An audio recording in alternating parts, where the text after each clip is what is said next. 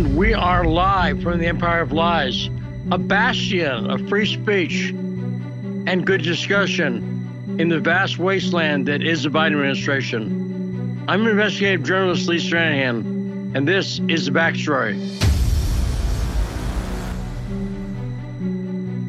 By the way, Rod, had you heard we were a bastion? I did hear that, yeah. Yeah, I think it's pretty good news. I got some other good news, but let's talk about what's on the show today. In the first hour, we have Addy Adds.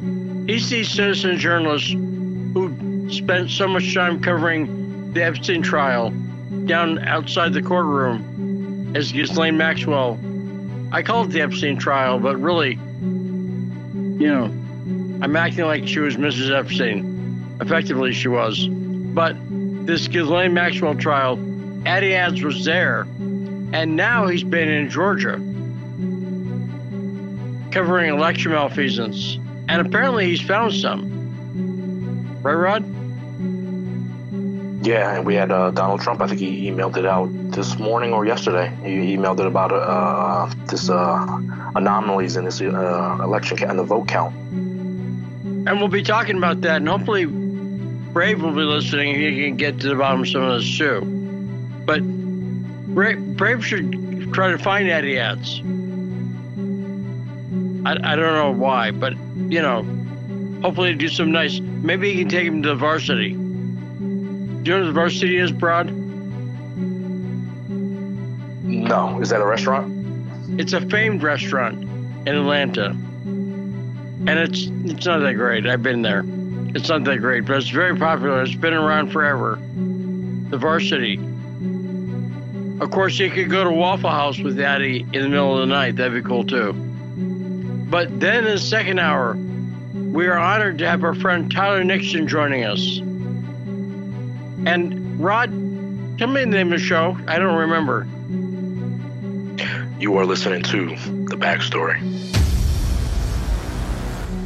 Now, of course, the U.S. is going to be sending advanced missile systems to Ukraine and that could cause a conflict and co- and, and Russia's being upfront about it. They're saying that they're watching what is done with these weapons because if they're used against Russia, the supplier of the weapons, that's us, might be held accountable, whatever that means.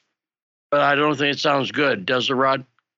No, Lee, it doesn't. And uh, we just had today the head of the U.S. Cyber, Cyber Command admit that they've been uh, uh, committing offensive attacks against Russia from Ukraine. So um, I think we're really, know, not us, not me and you, and a lot of people calling it, but you know, the people in charge, unfortunately, are really egging on Russia to do to do something to us, which will, you know, we're already facing all types of shortages and inflation and all the. I mean, what if they inflict a similar type of uh, cyber offensive on us that uh, shuts down right. some type of major infrastructure.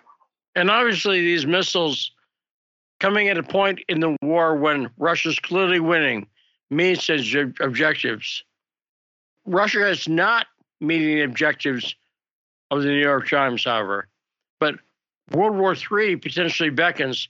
Therefore, the big news, of course, is the Johnny Depp Amber Heard trial. Right? You've heard that the verdict came in. The jury has spoken, and unlike the Markeli, the the the Sussmann trial that Durham brought, it's a good thing Durham wasn't prosecuting. It's a good thing Durham wasn't Johnny Depp's lawyer. I don't think it would have worked out as well. Do you? No. Um, again, I saw this guy in action. He's very milk toast. He's very laid back. He was even helping the uh, the defense team with uh, paperwork I saw there. I guess she was missing some paperwork. One of the lawyers for the um, Sussmann's defense team, and he handed her some paperwork. I mean, you, I know you're not adversaries, like you guys hate each other, but you shouldn't be helping out the defense team. You know what I'm saying? Yeah, yeah, that's that's that's one approach, uh, aggressive, more aggressive approach. And I don't know what this means, but we have breaking fake news, Rod. Vladimir Zelensky, the head of Ukraine, has accused Russian Foreign Minister Sergei Lavrov of pooping in his bed. I'm not sure what that means, but that's breaking fake news. And by the way, Lavrov says is not his poop. His poops are bigger. So he believes it belongs to a dog or something. So I'm a little confused on that. But the, the, the, uh, so I will talk about the the Depp verdict for a second. This has been going on. I think the trial's been going on. If I'm not mistaken, it's 34 years. Does it is it is that the amount of time? No, it's been like it's been like a month, but it has been going on a while. It's been going on a while. It's been going on a long time. It feels like 34 years, you know. But he, this is, and this is a second trial for him. He had a defamation case in England. You heard about that. And that didn't go so well for Johnny Depp. But under American justice, the person who's more famous wins. I think that's the rule. And there were some charges it's one of those things where she was countersuing for defamation and she won some of what she won, but he won more. Are you getting that impression, Rod? That they both are winners, but Amber Heard was found since she has no celebrity anyway, that he couldn't defame her. He couldn't hurt her. And have you seen Elon Musk and others, Joe Rogan, they've suggested that Johnny Depp be put back in the Pirates of the Caribbean movies. No, I missed that part. It was so I guess he because of this case he was excluded from. They didn't want to do any more movies with him. Okay, well that's what I was going to say. So I don't I don't know much about that. The the the Johnny Depp Pirates of the Caribbean movies where he was playing Black Jack Sparrow, a character that he based on Rolling Stones guitarist Keith Richards. And he said that. He's been up front. He based his character on Keith Richards. It was, it was his dad in the movie. Right. And which is which I think is great. But uh, I, I, they made a bunch of sequels. And I guess they stopped including Johnny at a certain point in the sequels. By the way, I guess since we're talking pop culture, did you by any chance see the new Tom Cruise Top Gun movie? Uh, no, I, but you know, uh, a lot of people have been saying it's really good. So you know, you know, a lot of these remakes and continuations from 20 years later, they never turn out good. But I guess this one's good, so I'm gonna check it out. Yeah. So by the way, the, one of the best things, go onto YouTube and type in in the search engine Top Gun Quentin Tarantino gay. And that's a monologue that Quentin Tarantino did in the movie, where was saying that the hidden meaning behind Top Gun is just a secret. It's about trying to urge Tom Cruise to be gay. Have you seen that monologue? no, that's the. No, I never heard of that, but I'll have to check it out. That's fun. It sounds funny. It, it's it's the best, and it's funny because it's true. He points out that Kelly McGillis represents heterosexuality, and that she shows up at his place, and they take a shower, and then they don't have sex, and then the next scene, Kelly McGillis is dressed like a guy, and that was her way of ensnaring him, and also that the last line of the film, you remember the last line of the film was, Top Gun? No, I haven't seen it in a while, Lee. I can't. I can't remember. It was a Stay Frosty. No. It's it's. You can ride my tail anytime. The meaning is obvious, right? yeah, that's great. But it's a it's a great. It's a very enjoyable monologue. But the Johnny Depp thing, I'm not joking. This is where our culture is my phone blew up so much on the Johnny Depp verdict, right? I got about 20 alerts. Meanwhile, World War III could have started and I would have gotten three alerts. And two of them would have been saying, We're waiting for Johnny Depp verdict. Did your phone blow up, Rod? Yeah, Lee. Yeah. You know, I, I never followed any of this. I still don't know. I guess we can ask Tyler because he's an attorney why this case was in Virginia to begin with since they live in California. So I don't know how, you know, why did it even end up there? It's a good question. Maybe Tyler does know. You're right. He's a JD and a deadhead. But the other stuff, I'll talk about the missiles at length in a second. But the other thing is, have you noticed the Uvalde mass shooting story? Is now I don't like it when people say, it's just I don't like it. When they say about a story, it just doesn't add up. It doesn't make sense. And they say it early immediately. But this story doesn't make sense. Have you noticed that? So many things. For instance, the fact that the cops waited an hour to go in. How bizarre is that? That's one of the strangest things. Then them holding back the parents, you know, and then the border the border patrol agent having to be the one that goes in. You know, um, then I, you know, I've seen on Twitter. I don't know if if you've been seeing this. I saw uh, Pedro. I think his last name Gonzalez. Uh, I forget his last name, but Pedro put out this uh, map of a flight that went over Valde uh, around the same time that nobody seems to want to talk about. So I don't I don't know how exact that is, but that's what I've been seeing. So, well, have you heard that the police chief, apparently the one who made the decision for officers to stand down a little bit, he was secretly sworn in as a member of the Uvalde City Council. Have you heard that? Yeah, I saw that this morning. It just it just adds to the it just adds to this whole situation. And then you know, if you even ask questions, people start calling you conspiracy theorists and you know all this other things. So, but yeah, well, I have been seeing all all these strange things around this. And the last thing, it came out today. Have you heard that the teachers propped open the door to the school those dumbasses. You'd heard that, right, Rod? The, it's the damn teachers propped saw, open the yeah, door. I saw that over the weekend. I didn't I didn't uh, verify it, but I did see that circulating over the weekend. Well, now it's not true. It turns out the teachers didn't prop open the door. That's what they're saying today. So think about that. Another story, a significant story, was completely wrong. So a lot about the this story doesn't add up. I think that's fair to say. And that's no conspiracy theory, right, Rod? Yeah, one hundred percent. And like I said, people start calling you conspiracy theory if you ask, start asking questions about any of this. Now, speaking of conspiracy theory, I got I talked about this on a show yesterday. That I said yesterday when we had Jason Goodman co-hosting, and that I would love to have David Icke, researcher, lecturer, on the show, and he's often called a conspiracy theorist. You've heard that former British football player David Icke, right? That's how he gets introduced. Exactly. Yeah, exactly. So I got word from David Icke's office yesterday that he's agreed to be on the show. And I am super psyched.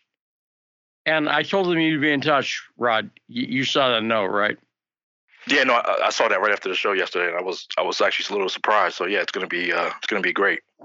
Yeah, so it's about three weeks on the twentieth. We're gonna do a pre-tape interview, and uh, so I could not be more thrilled about this. David Icke will be on the backstory, and I, you know, I said yesterday, one question I would have about him is he a fan of British Zen Buddhist philosopher Alan Watts. And someone on Twitter told me they'd heard Icke mention Alan Watts before.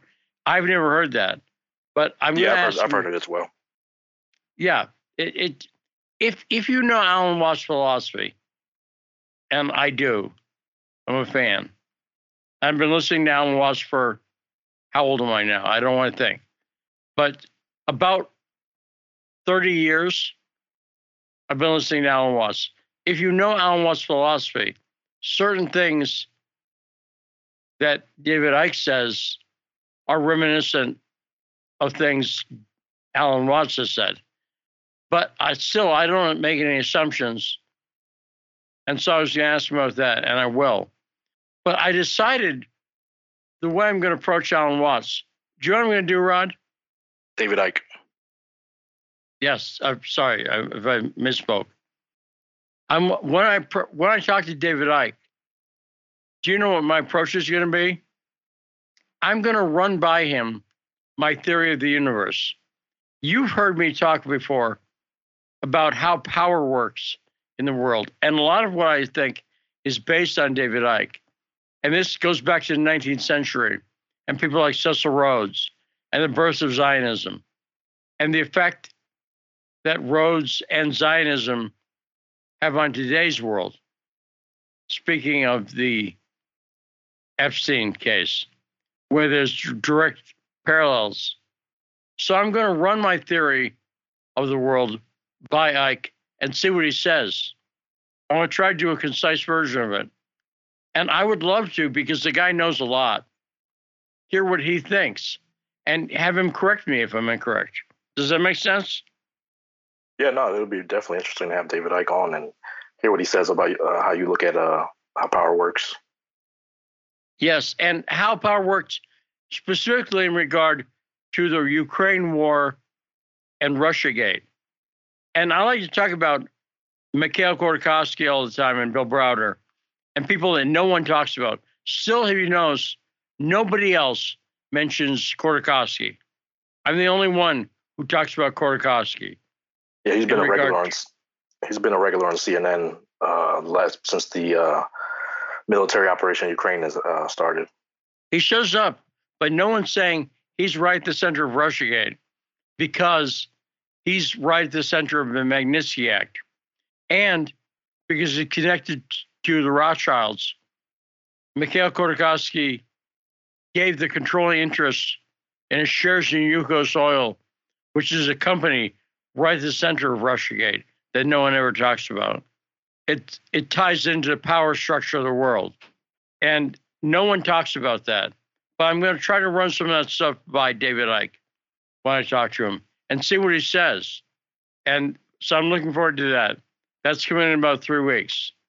Hey Lee, now, um, you know uh, David Icke shows up on Alex Jones, and uh, Alex Jones was just on uh, Mike Tyson's uh, YouTube show called Hotbox, and and they had to take it down from YouTube because they pressured his, uh, I guess his company and stuff like that. So that the episode with Mike Tyson and Alex Jones is not available on YouTube at the moment. Uh, so I don't know what they're going to do with that.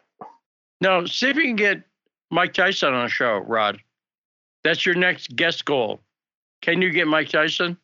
Because you can tell him we've had Alex Jones on this show. And not only that, when we had Alex Jones on the show, we were doing shots of vodka. You remember hearing that? Yeah, I remember that. Yeah, with uh, Garland. Yeah, I remember that. Yeah, Alex was in the studio doing shots of vodka on Radio Sputnik when he's a guest. And I think that might impress Mike. I actually would be very interested in talking to Mike. Would you? I know I know you're certain types of fighting. I would say Mike Tyson because mixed martial arts does that involve I don't know much about mixed martial arts, so I'll be honest. Does it involve ear biting? no, no, no, no ear biting. Too bad. Because Mike Tyson is the goat of ear biting, would you say? The greatest of all time. Yeah, Vander Holyfield would uh I, I don't think he would uh be too happy to agree with you, but yeah. Yeah, but but he'd have to. So see if we can get Mike on the show. But anyway, we're really excited. David Icke coming. Now, let me talk about the missile systems. There's been a lot of back and forth. First, Biden, you, you notice Biden seems only semi aware of what the Biden administration is doing. He often oh, announces yeah. things that are in conflict with the Biden administration. What were you saying, Rod? No, I was gonna. I was totally agreeing with you. He doesn't. I, I would. I would say he only knows what he's told to say, and then when he goes off track, he's corrected by everybody else uh, on the media. You know, on the media. So they're sending these medium to long range missiles to Ukraine, advanced, supposedly advanced missiles. And at first, when people from Russia, I believe, uh, Putin spokesman and others said, watch out because if those missiles are used against Russian targets, we will target command posts, command central, and not all of the command centrals are in Ukraine. I would say that's the threat, wouldn't you, Rod? Maybe a warning. if you want to not use the word threat. Uh, no, I'll, I'll go with threat because I don't. I think Russia's done playing, especially now that they're sending these long range missiles. I think they're. I think they're done playing. No, I agree. I agree, and I'm not. I'm not saying it's bad as a threat, but Biden came out then the next day and said, "No, no, we're not going to send those long range missiles." And that wasn't Biden administration policy because they're sending them. Then Blinken, our Secretary of State, came out this morning and said well, Ukrainians assured us they won't use the missiles against Russian targets. And now all the media is reporting that dutifully. Here's the question what, what is Ukraine doing now? Who are they targeting now?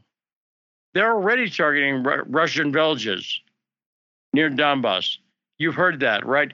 Patrick Lancaster reported that. So they're already using their missiles to target Russian targets. And you know they target, obviously, civilians. If you watch Patrick Lancaster's videos, he posted a video from Kherson today. A middle aged man whose mother and father were killed by a cluster bomb. And these cluster bombs aren't used against civilian targets because they're hiding Russian weapons. Right, Rod? You've seen that.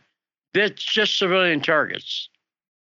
Yeah, unfortunately, I saw a uh, a picture of a mother who was cooking for her kids, and uh, the bomb hit her, and she was dead in the stairwell of her apartment. And so, yeah, it's it's sick, and it's it's sick that we our taxpayer money is helping uh, to to fund this. Uh, you know, I call it a genocide. I know you sometimes you don't call it genocide, but I call it genocide.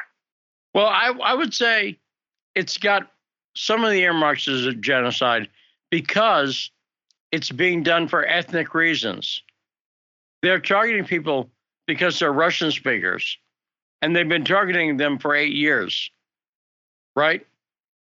And Ukraine sometimes says, well, no, it's genocide against us. No, it's not. You I saw Mariupol, again, I've said this before, but if you want to know the truth, consider that Russians are in control of Mariupol, right? 100%. They control Correct. every inch of Mariupol, right? Correct. So, so if Russia was targeting civilians in Mariupol, they have a free shot right now. They could line them up against buildings and shoot them dead, right? Nothing is stopping Russia from going on a rampage and killing civilians. Yet, what's happening in Mariupol? Well, it's been liberated. And do you know what's going on? Construction. They're reconstructing a city. And I, I saw a video of construction. And and and do you think if there was any widespread slaughter in Mariupol, the media would not cover? I'll put it like this: if there was one civilian killed in revenge, the media would be all over that, right? They oh, would yeah, go one hundred percent. They go crazy. Right. Russia, if this the narrative about Russia that the U.S. and the UK and Ukraine were telling were true, and that the Ukrainian forces were defending Mariupol, defending what? You're gone. Ukrainians are gone, and now the city is being reconstructed and there's no reports of rampages against civilians. And we, we talked about it yesterday when we had John Mark Dougan on as a guest. We talked about the video footage, and I've seen it.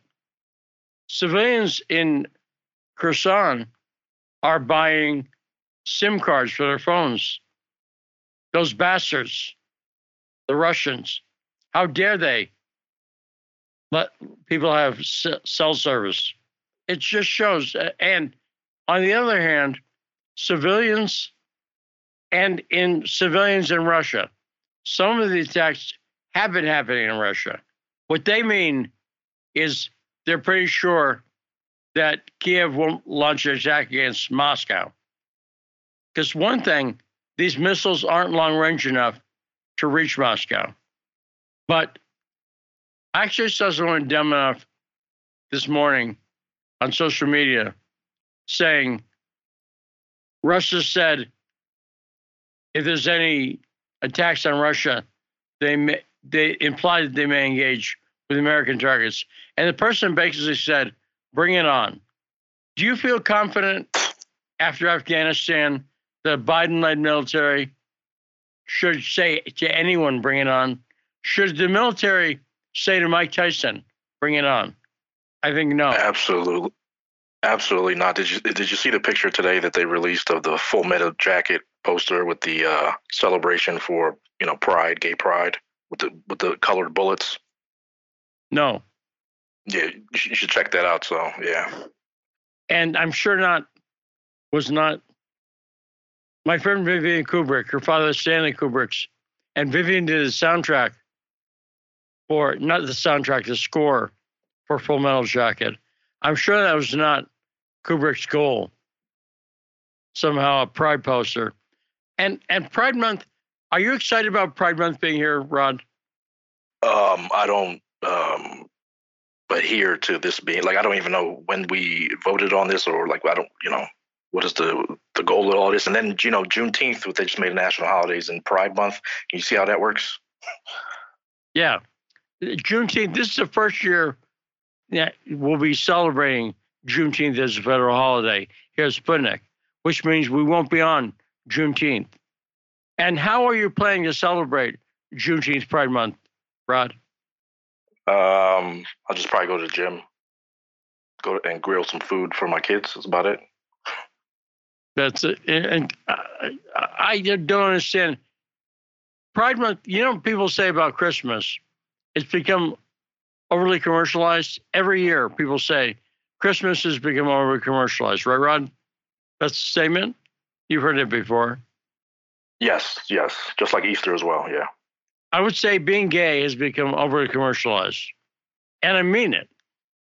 If you want to be gay, whatever. I don't care. You're not going to stop someone from being gay. They might bite your ear, right, Rod? But uh, I'm not saying anything, Mike. Don't back off. But I think it's become overly commercialized. Okay, so when we come back, we'll have Addy Adds, the great citizen journalist, having put my foolishness on the backstory.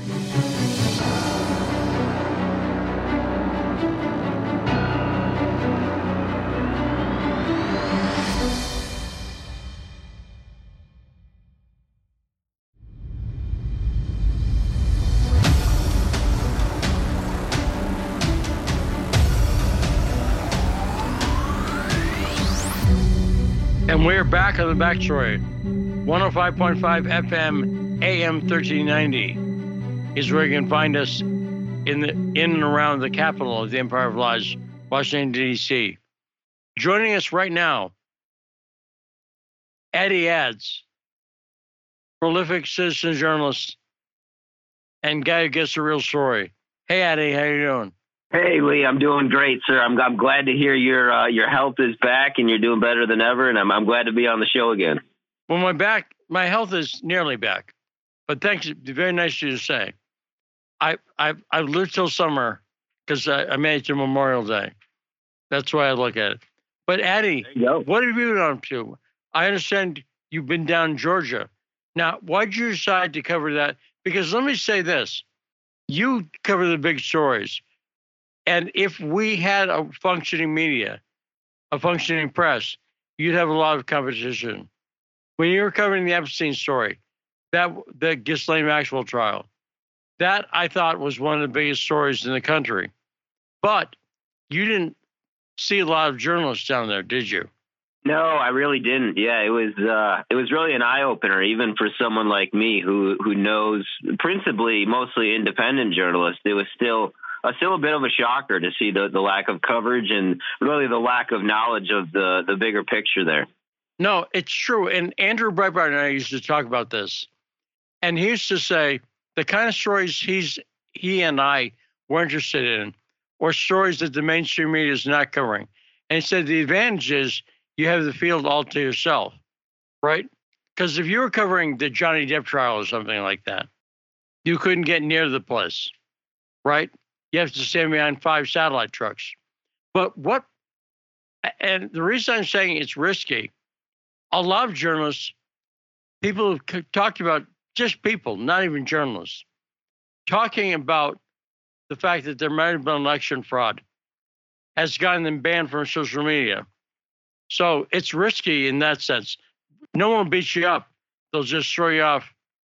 They might beat you up. I don't know. But they'll throw you off social media. You knew the risk going into this, right, Addy?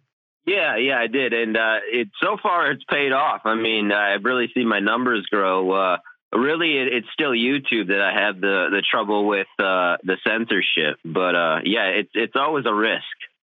So, what made you, what what made you focus on Georgia? What was your initial inspiration for covering a story? Yeah, that's a, that's a good question, Lee, because uh, I was doing this uh, independently uh, a couple of years ago in, in the 2020 election aftermath. I was there for several weeks. Uh, I, I got connected with a very generous patron and someone who uh, is, you know, very active in Georgia politics and wanted to to get to the bottom of things as far as 2020 went and we ended up breaking a couple big stories. Uh, one of them was the Harrison Deal death and James O'Sullivan death that followed. Uh, um, even uh, the people I met on this bus tour I just went on with John Fredericks, a radio show host. Uh, many of them knew the story, but they, they, didn't know where it came from. And I think I mentioned it before on your show. That video got taken down in two days, and it was it was well on a way to to probably hundred thousand views by the end of the week. But people reposted the video, so uh, the word got out. And then the other big home run was this uh, ballot trafficking story, which uh, I don't know if I should unofficially take credit for coining that term or not, but I probably shouldn't because I'm sure it was in, in the lexicon before. And the only reason I, I bring that up is because I saw some uh, some liberal media outlet uh, call it a, an alt right term recently because of the the 2000 Mules documentary that came out uh, that actually featured Heather Mullins, who uh, really helped me uh, a bit during that time period that I was there initially in Georgia covering those those stories, uh, and uh, that was uh, really the, the groundwork for me that you know I, I, had never really covered elections before, and, and I was able to break a couple a couple big stories there, and uh, you know, really with the help of a, a network of people uh, like uh, Amber Connor uh, and uh, and George Webb, uh, who really connected me with with the right people and people who knew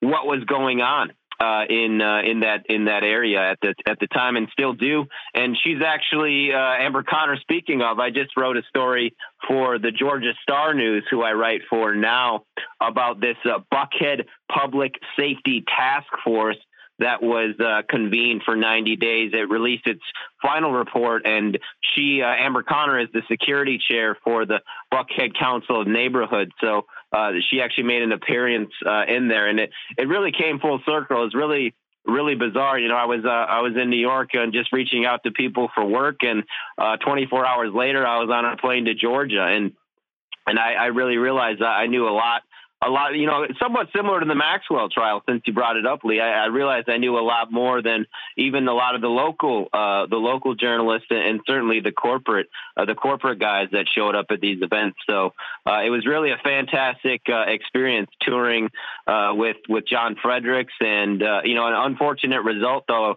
with Kemp taking the lead. Uh, which, speaking of Emerald Robinson, her piece on her Substack just got shared out by Donald Trump yesterday. Uh, I was just on Emerald's show uh, for a similar topic, well, the same topic, election fraud, but that was for the uh, the 2020 election. Her piece was on this primary that just happened and how it, it is a bit uh, suspicious. I think it is safe to say at this point how how easily Raffensperger and, and Kemp won, and really all the incumbents, uh, with the exception of uh, some of the Trump endorsed candidates like Herschel Walker, uh, for for states uh, for Senate, and then Jake Evans uh, forced a runoff with Rich McCormick, who I, I kind of see as very much of a war hockey neocon in the sixth congressional district, uh, which is a new district uh, after after redistricting here. So uh, yeah, the, really the start though, Lee, to answer your question, it was it was 2020, and that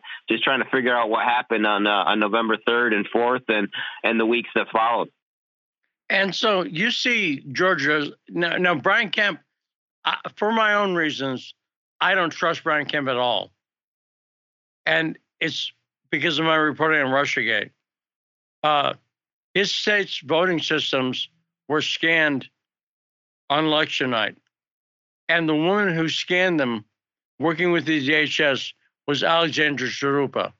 She admitted that. She talked about it on her Facebook page. She scanned states voting systems with the DHS. And later, and if you're trying to convict her, you have a basically a confession. She admitted it on right on her Facebook page. But Brian Kemp backed off that story. And I've talked to other reporters down there. Do you get do you trust Brian Kemp as far as you can throw him, Addy?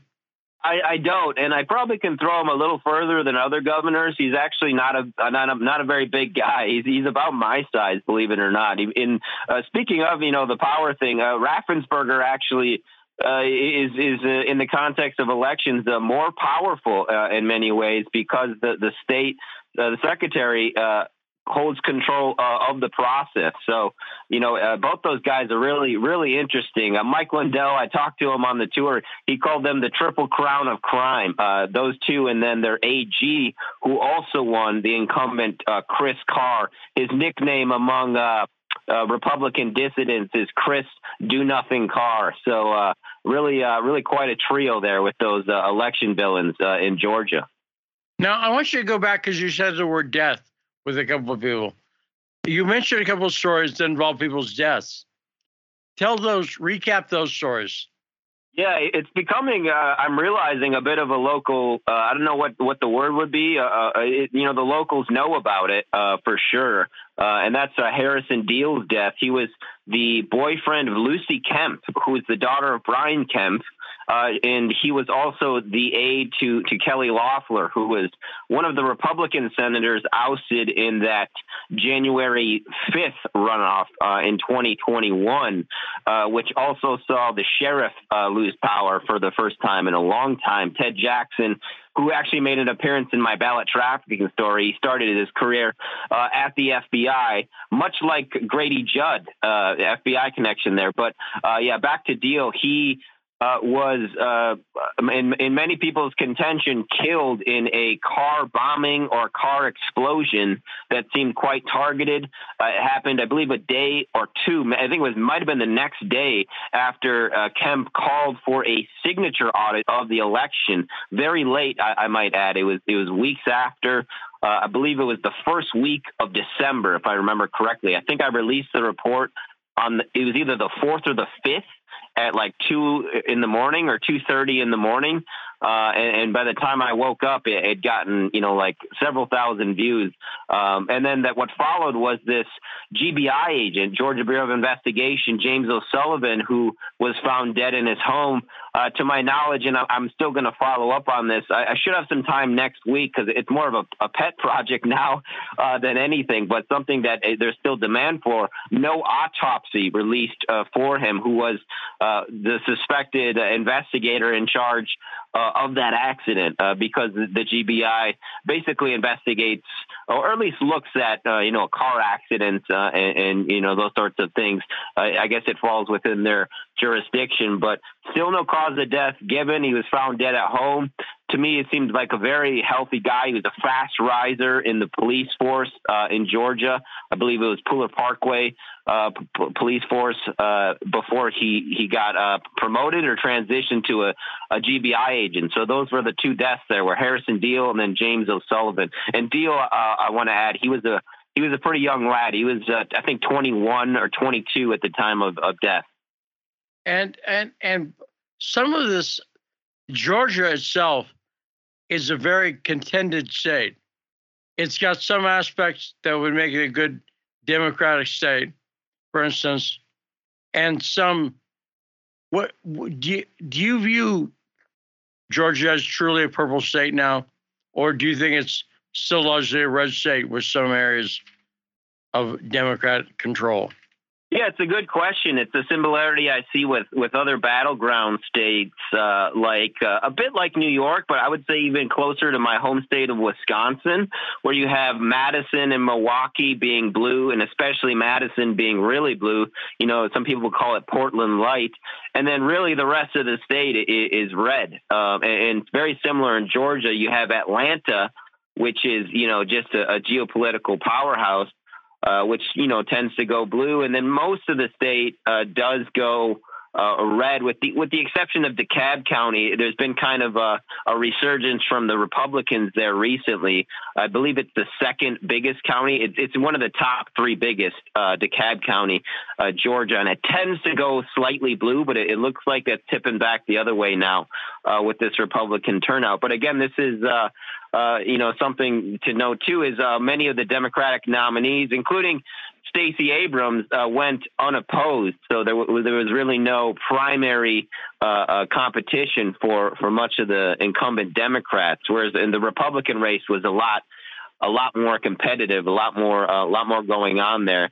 But you know, talking to the people, and uh, it really seems that's the case. That outside Atlanta, it's really as red as as can be. But uh, you, you really don't know. You know, Atlanta's got such a a strong hold over, I think, the populace and the way they view things. Uh, is, you know, and I think the, the racial issue is a big problem as well. Uh, not to mention the crime thing, which I, I mentioned the Buckhead uh, report. Uh, really, the driving force behind that task force is the increase in crime. Most of it transient, which makes it hard to hard to prosecute if you have you know bandits that come and do a crime randomly in Buckhead and then go go back to wherever they they came from. So that combined with the the unrest with riots and such really really has made uh, that issue quite big. You know, Buckhead city movement wanting to secede from uh, Atlanta, and that's headed by Bill White, who actually recently came out with uh, uh some uh, reporting that there was a, an affair going on between Jeff Mullis, who's a, a politician from Georgia, and another uh, politician, Angelique Moore. So uh, really a whole lot of drama going on in the in the Buckhead region, uh, who I might add is, is very red compared to the rest of Atlanta. And Buckhead is uh, the northernmost fifth of the city residential and business district. And I assume because you got down there on your on the ground, once people start figuring out who you are and the work you're doing, have a lot of people approach you in a whisper who are like locals who people you know what I'm saying? There's always people who are in the know and they're not well known people. Well, a lot of times, have there been any whispered meetings late at night at Waffle House for you, Addy?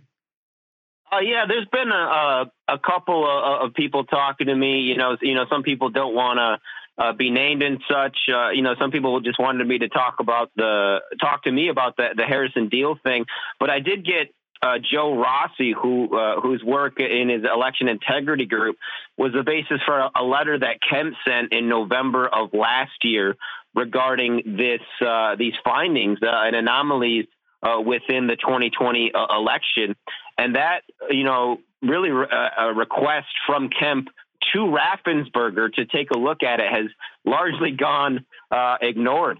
And uh, he uh, sent me this Batz's loaded report, which was previously unreleased. Fulton County didn't know he was in possession of it. And it shows uh, some 20,000 votes discrepancy between uh, what was reported and what uh, was, you know, apparently the actual count, and uh, that was enough to to overturn Fulton County, uh, as we know. Uh, also included was metadata from an email sent from the chief or head of the election board at the time, Richard Barron. He was since voted down to this guy Ryan Macias, who's a member of the National Task Force on Election crises just seven minutes after the Batz's loaded report uh, was printed and after the Secretary of State's office asked Barron, the state election board head, to quote reconcile uh, the situation. The word used uh, being reconciled. So that that was actually the report that Emerald Robinson wanted to to talk to me about.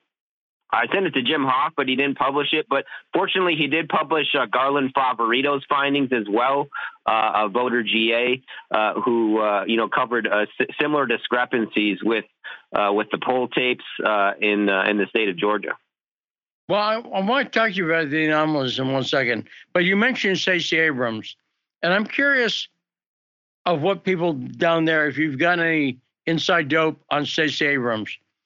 When I first noticed her, was remember a few years ago, she did the Democratic response to the State of the Union address. Donald Trump was president, and the State of the Union address, she was the Democratic response which is a primetime position. That's a very important position. And Stacey Abrams was horrible. She was a bad speaker. And I wondered why this woman was being pushed. And it was obvious to me she was being pushed by Democratic insiders for some reason. And then I started hearing about it everywhere. Do people have the sense down there of Stacey Abrams as someone who's foisted on them? Yes, yes, I would say so. Uh, uh, I would say so, Lee. I, I don't know if it's the majority, but I, have had a few people talk to me about that, and and I agree. I think that's who they're going to push uh, for 2024. They're going to try to get her in as governor of Georgia, and then they're going to try to try to get her into the White House in, in, in 2024, I believe. So, uh, yeah, it it does seem like she's you know, and she is. She's the establishment choice. She's running unopposed and I, I think many Georgians just want to see uh, see her defeated, which I think was uh, part of the issue for many Republican voters was who am I going to vote for Perdue or Kemp? Uh, you know, because they're afraid that you know maybe Perdue can't beat Abrams. So I might prefer Perdue, but you know I, I want to make sure Abrams stays stays out. So that's uh, an issue that I think uh, uh, conservative voters had to deal with. But yeah, it's uh, there's no doubt she's going to have a, a, good chance uh, to to take the gubernatorial seat in Georgia come uh, come November. Because I I will say she's a Southern Kamala Harris, in that the Democrats seem to like pushing inept politicians, and Kamala Harris obviously was pushed from inside the party. There was not a mass mandate for her. And Stacey Abrams is being there's a lot of money being spent on her, and she's a future Democratic insider.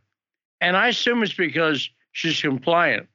I assume it's because she'll go along with the establishment, but she's still got enough outsider credibility where she sort of seems like she's not an establishment figure. But talk about the anomalies you're talking about, Addy. What sort of anomalies have you found down there in Georgia? Yeah, so uh, Emerald really did a, a, great job on her uh, report. As I mentioned, uh, Donald Trump uh, picked it out. The obvious one is just the fact that Trump really has been undefeated in terms of his endorsements, uh, with a large exception being being Georgia. Most of his losses came in Georgia, and John Fredericks he made the statement they want to make an example out of Georgia. As we discussed before, it's so uh, important, you know, Georgia and Ohio uh, for turning the tide, uh, nationally speaking. But at the time of her writing, Trump's record was 92 uh, and seven, and, and uh, again, the only state where his endorsements didn't really seem to count for anything in terms of predictions or results was was the Peach State. Uh, additionally, Mike Pence, who was criticized by uh, Peter Navarro, who I actually got a chance to interview and talk to for a few minutes uh, in Dunwoody for uh, betraying Trump twice by getting involved uh, in Georgia. They had a rally together with Kemp and Pence. Only 100 people showed up. Uh, but Kemp nonetheless won the race with an, an astounding, I would say, 72% of the vote. Uh, additionally, Jody Hice, as I mentioned, lost uh, to uh, Raffensperger, uh, and you know, the, the really it was a case study in why Georgia uh, was such an outlier for for that. And, and this is Emerald's contention uh, is that nobody in any election in America gets seventy four percent of the votes. Um, so that's a, a, quote from her. the commissioner, insurance commissioner, uh, John King, who uh, nobody had really heard of, lost to Patrick Witt, who is uh, another uh, Trump endorsement, former player, uh, tight end, I think, for the Saints, I want to say. So he's got an interesting history. But the University of Georgia actually conducted a poll of Republican voters that contradicted what happened, and basically finding that been predicting that Trump endorsed candidates were going to win pretty much everything, uh, which happened, as I mentioned, in uh, pretty much every other state uh, besides uh, besides Georgia. So uh, the other the other big one, which I, I, actually wrote about for the Georgia Star, was uh, Butch Miller and then Burt Jones's race. and, and Jones actually took down Butch Miller for that nomination. That's for lieutenant governor. So that was a, another win for uh, for Trump there. Uh, but uh, you know, just uh, mentioning again, uh, voter GA Garland Favorito's a report that made it to the Gateway Pundit. 102 Georgia counties couldn't produce Dropbox videos, and consequently, 80, 181,000 ballots cast were unknown, and there was the video monitoring was missing for that. Uh, over 1.7 million ballot images destroyed. Uh, and voter GA actually uh, served the state election board with a demand letter uh, to preserve all 2020 data until the litigation uh, is uh, resolved because much data was was destroyed by various counties across the state. Cobb County being one of the principal um, counties responsible for for the destruction of that that data. Now you're down there in Georgia, and with a 70 plus percent voting margin, you must have met some people on the ground who you've talked to, actual people who like Kemp. What do they say to you? People who like Kemp. Because the odds of you not meeting one are astronomical, I would say. People who like Kemp, what do they say about him? Yeah, well, well, we were uh, on the move quite a bit, uh, and often we were interacting with Perdue supporters, but we did meet a, a, few Kemp supporters, and they did seem to be most concerned about Stacey Abrams, I think, uh, and making sure that she she stays out because uh, Kemp did defeat her uh, before, and it, it seems to me that the two things that really helped Brian Kemp the most were the fact that he beat Stacey Abrams once before, which Perdue can't say or couldn't say, and then the fact that he really didn't lock down the state uh, in in 2020 and COVID. Um, and I, I, think those two things really saved saved Brian Kemp. Uh, uh, you know, whatever you want to say about that 2018 uh, election, uh, I think those two things put him over the put him over the edge. Uh, by the margin they report, I'm not sure if that's if that's accurate or not. Um, you know, but uh, you know that that seemed to be the biggest concern for the people I talked to. And Thomas Massie, the congressman from Kentucky, who's a great congressman, he recently said something that I thought was very relevant. He said, in a primary, you vote for a person. In a general election, you vote for a party. In other words, the reason the Republicans are going to win the governorship it's not the sparkling personality of Brian Kemp. If, if people vote, whoever wins the primary is likely going to win or lose based on a lot of national money. But I thought it was a good point. Addy, great report. Have fun down there. Are you having fun in Georgia? I am. I am, Lee. Yeah, it's it's uh, it's nice and hot, so I'm getting my tan on, and uh, yeah, it's it's you know not uh, a shortage of things to cover here. So I'm really enjoying the piece. Has anyone brought you to varsity yet? Uh, what's that, Lee? The varsity? Have you have you heard of that? It's a restaurant down there, very famous. Ask people to bring you to varsity, and you'll be underwhelmed. But Addy Adds, great job. When we come back from a short break, we'll have more on the backstory.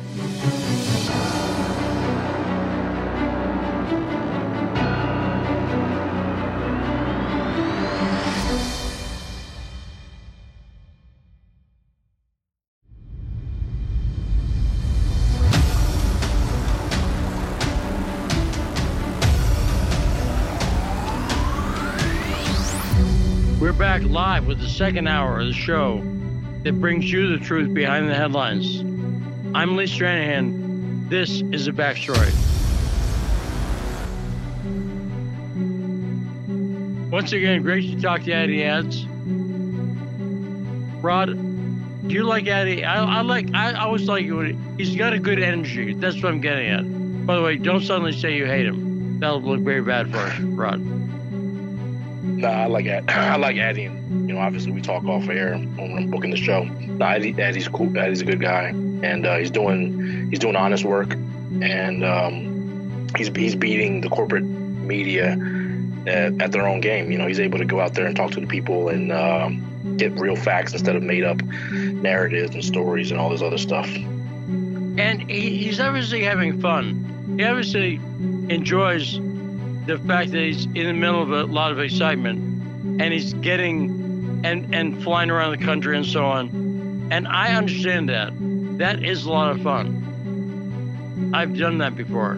And it can be very exciting. But thanks Addy Adds great appearance.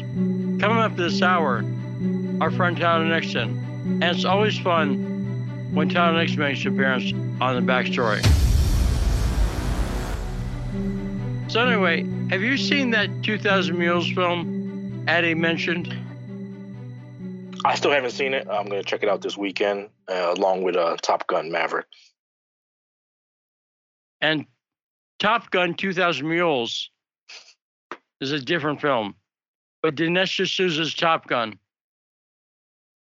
There's no such thing. But so, you know, what's happening over time is the narrative is falling apart on the 2020 election. Do you agree?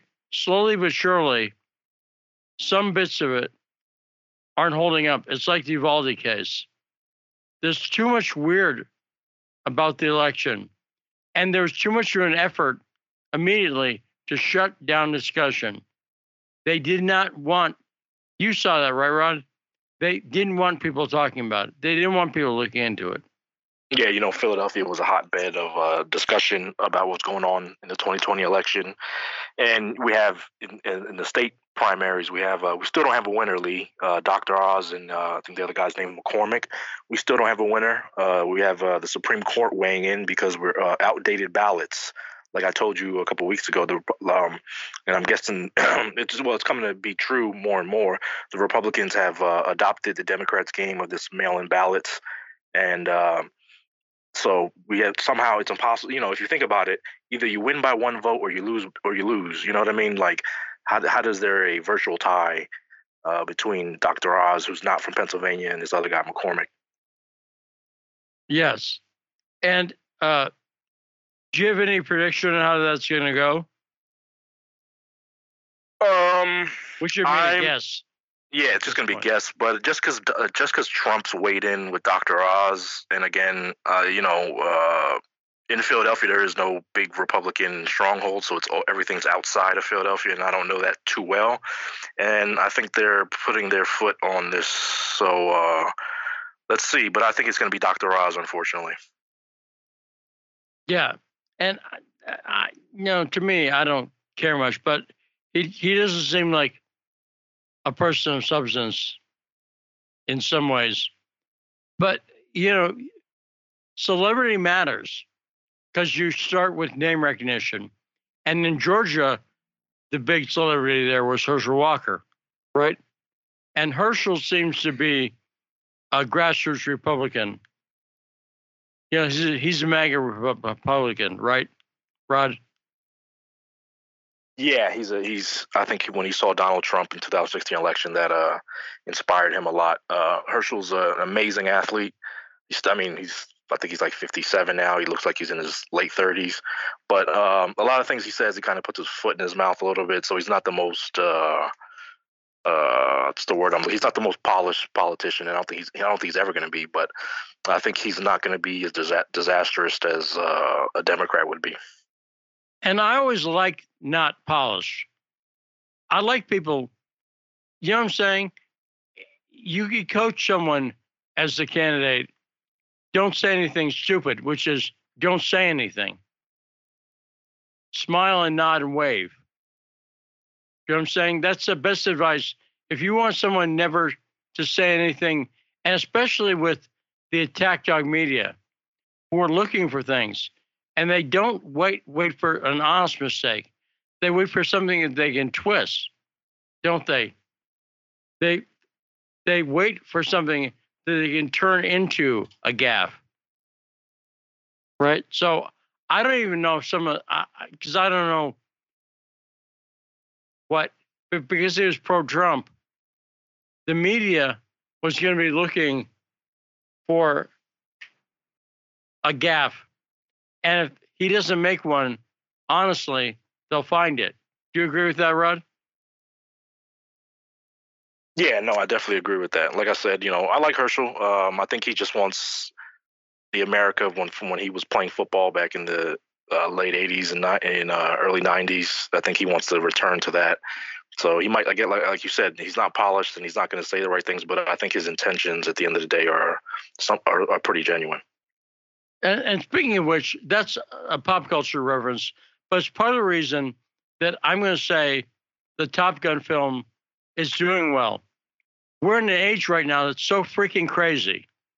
Things are so nuts that something that harkens back to the 80s, obviously Top Gun, I think people want something like that. They want something that reminds them of the days when things seem saner. Does that make sense, Rod? My psychological theory behind Top Gun's success. Uh, yeah, no, I, I think I think you're right about that, and um, you know, I guess you know, as as I was talking, and then you were talking, I guess I yeah, I, I believe that probably is a a big reason why people are flocking out to see 60 year old Tom Cruise in a movie he made when he was in his what, you know, 20s or something like that. So yeah, right, and let's go to another Georgia caller from Atlanta, 202-521-1320. Brave, how you doing? What is on your mind? Did you listen to the piece with Addy, by the way? Yeah, I heard most of it. I was working, so I couldn't I couldn't uh, stay on for the for the majority. I had to cut out for a quick bit, but I, I heard most of it. I um and it, and it made me um think of a couple of reasons why I'm calling in. Partially that.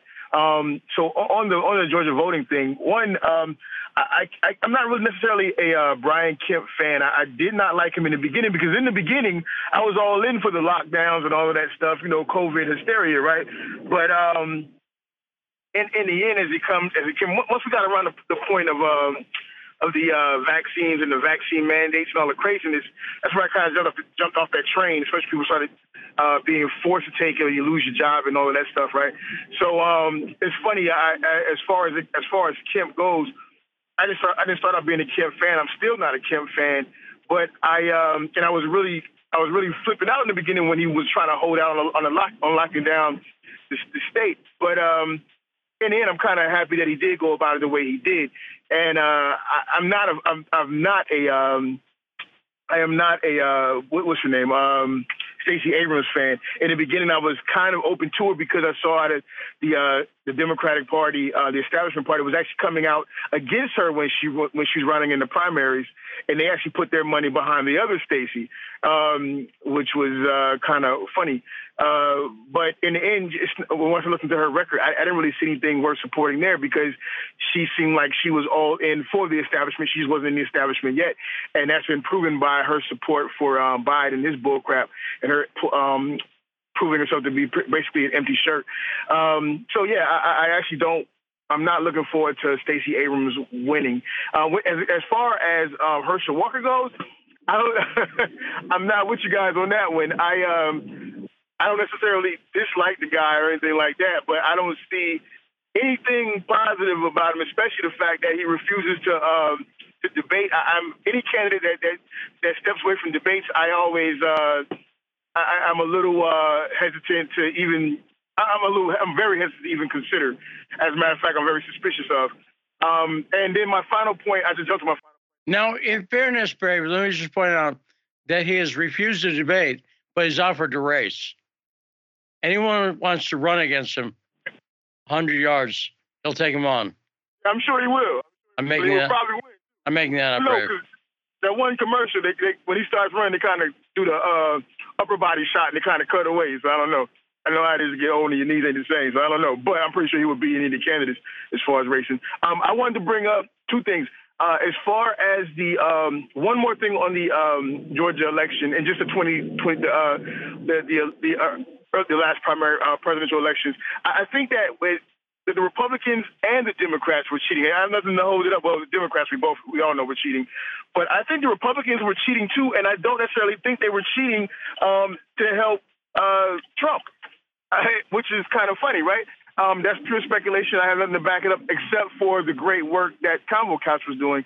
And then I'll, I'll shut my mouth after saying this, asking this question. Did you see that Stacey, uh, Stacey did you see that um, Tulsi Gabbard uh, came out and made a made a statement, made a tweet against the World Economic Forum and really called them out, which, in my opinion, should clear the table as far as anyone that was that was down for her before but started doubting her. So uh, my word, Owl Killer, we are back in the game. I think that uh, I think that Tulsi's uh, I think that she's kind of cleared her name with that one, which I never doubted her anyway. Well, I'll leave it at that. I think haters are going to be haters. You know what I mean? Some people yeah. want to say negative stuff about Tulsi Gabbard. Every time I see a Tulsi Gabbard statement, I like it. I always agree with her. Every statement I see she makes, I go, that's good. I'm glad she's talking about that.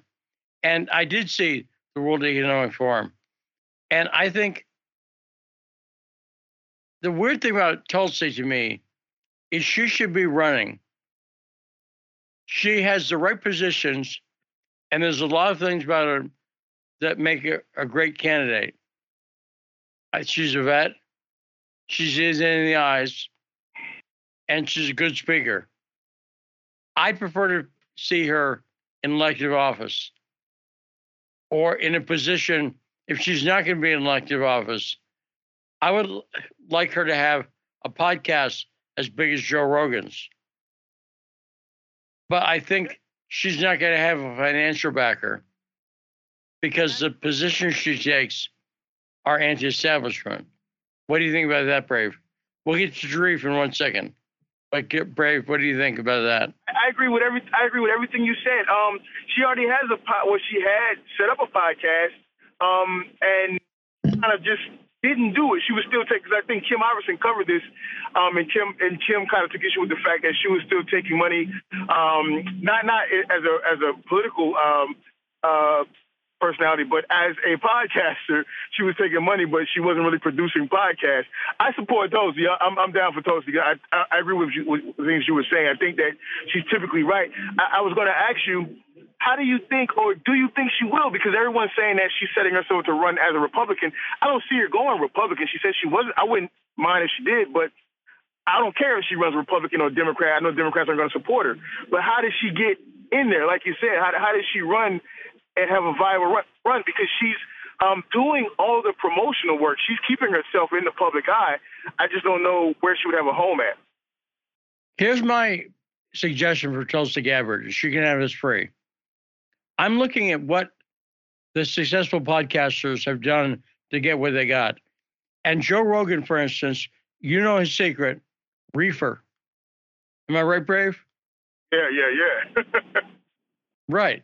So smoking weed, but that's been done. She can't do that. She's in the military. So, she can't do that. But what she can do is drop acid. She can be the podcast host who does Molly or something before every episode. And she calls it, ready? Altered consciousness, altered political consciousness with Tulsi Gabbard. And people would like just hear someone really wasted. And Tulsi Gabbard, by the way, you can get that right now. You can get Molly up in Vancouver, British Columbia. They have decriminalized all kinds of, don't do the opioids. Because I'll say, I don't think, Rod, do you know, is there a, a point at which you can OD on Molly, on MDMA? Oh yeah, well, it, you know, it causes your body to overheat, so it'll cause other effects that'll. Uh, you can't like necessarily overdose on it. Uh, I mean, not, I'm not gonna say can't, but um, it, it call, you know, your brain can fry literally. You know what I'm saying? Well, uh, like like take take mushrooms, ayahuasca, or something like that. There's as far as I know, there's no OD point. Sure, you can take mushrooms and then go up on a building and say, I'm a bird. I can fly. And the next thing you're dead. That's a line from The White Shadow, by the way, the TV show. This is how old I am. It was a TV show that Jesse Jackson was on. And at the beginning, someone got up on a building and thought they were a bird and it could fly. Like Bill Hicks, the comedian, said, if you're on acid and you think you want to fly like a bird, do it the way birds do. Take off from the ground. Don't be dumb. You ruin it for the rest of us. But is there an OD point on mushrooms, for instance? Oh, mushrooms and acid? Uh, I don't believe so. I know it'll probably do some permanent chemical imbalance to your brain if you do too much. Uh, I've seen some of those people, but I don't think there's an. Uh, I've never heard of an overdose of those. So, what do you think of my idea for a Tulsi Gabbard altered political consciousness? Tulsi doing mushrooms once a week on her podcast and interviewing a guest. I think it'd be awesome. She got the military.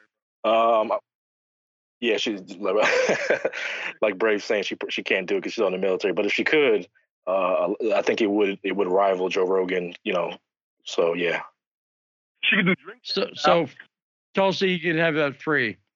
So 202 521 1320. Let's go, Sharif, on the line. Welcome to my foolishness. How you doing, Sharif? Thank y'all for taking my call. Um, first, I'd like to say free Julian Assange. I got three reports, three uh, points got to make with the, the reports I read. And to summarize them, what's going on, because right now we're going into a dangerous zone dealing with the Biden administration. Was that a Top Gun reference, by the way, Sharif? Never mind. Yeah, Go ahead. danger zone. But anyway, um, okay, we all know the Biden administration is sending over the um, artillery missiles um, um, units over there, along maybe with the MK, MQ strike eagle as well. They might be sending.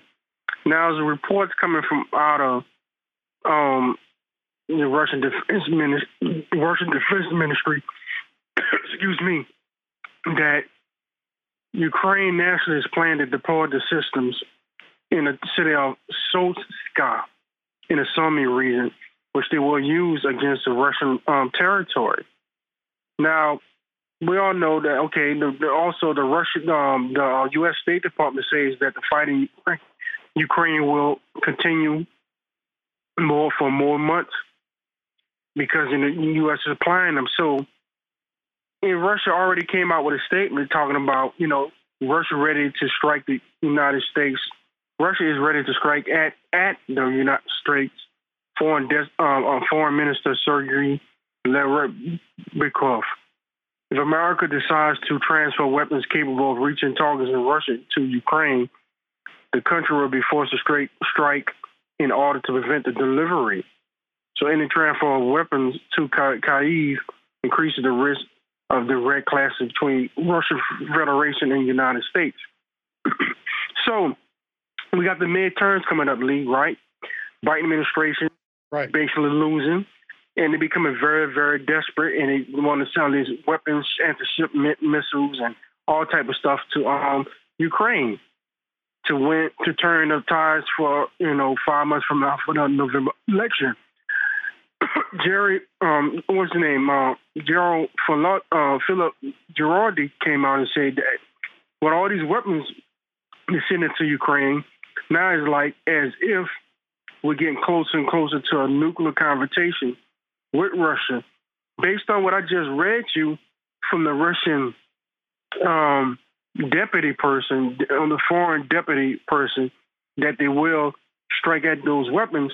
Now he didn't say um, going, they're going to strike them in Ukraine or maybe Poland or or Germany. So Biden uh, administration, just like Philip Gerard is saying, is becoming very desperate. They're putting our lives on the line now. Um, we might have a, a wider scale in the war or something else. Maybe we might have another September 11 might happen. This nation might cause um, the United States to rearm again and cause put people on a uh, war footing again.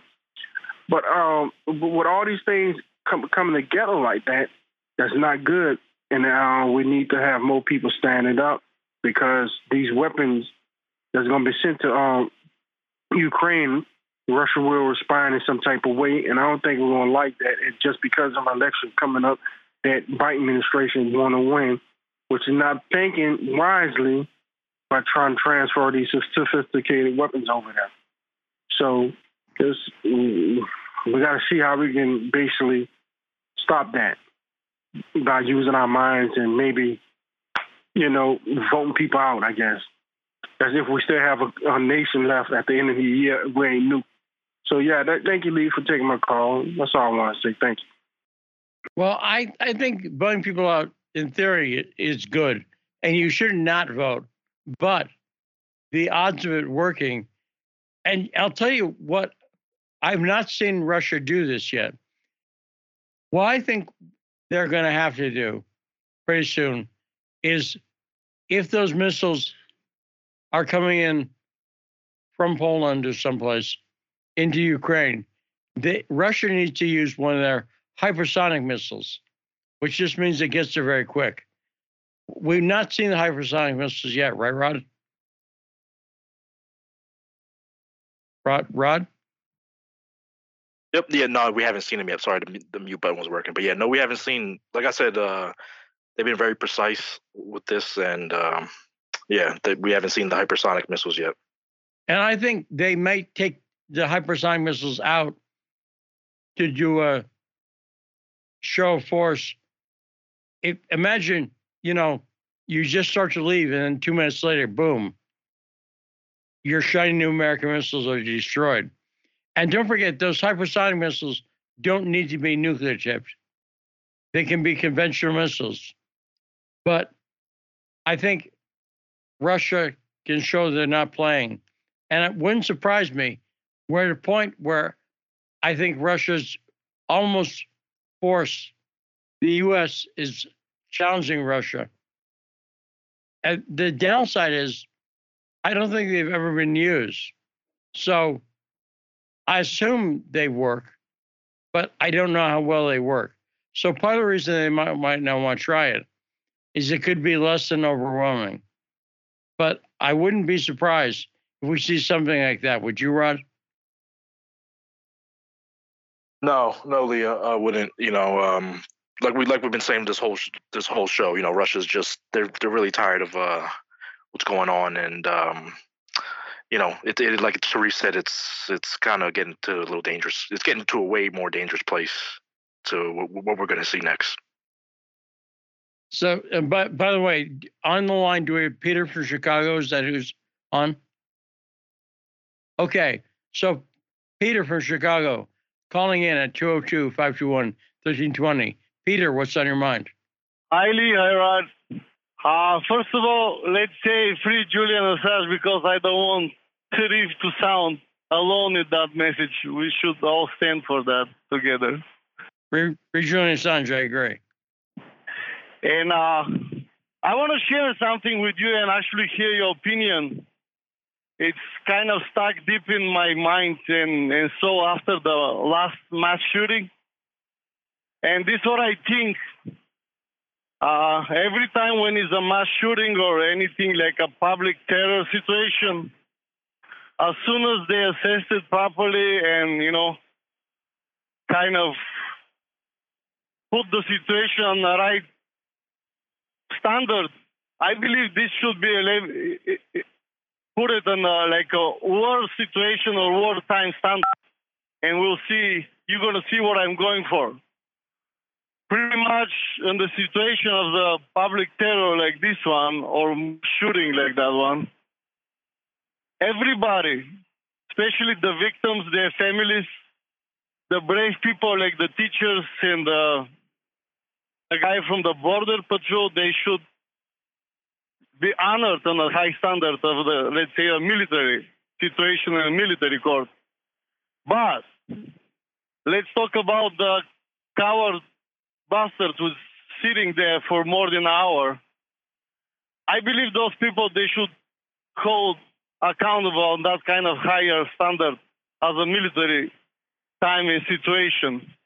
All of them should face treason and be held accountable on that kind of higher standard because they betrayed their fellow citizens, especially the young ones from 8, 9, and 10 years old, their families, even the country.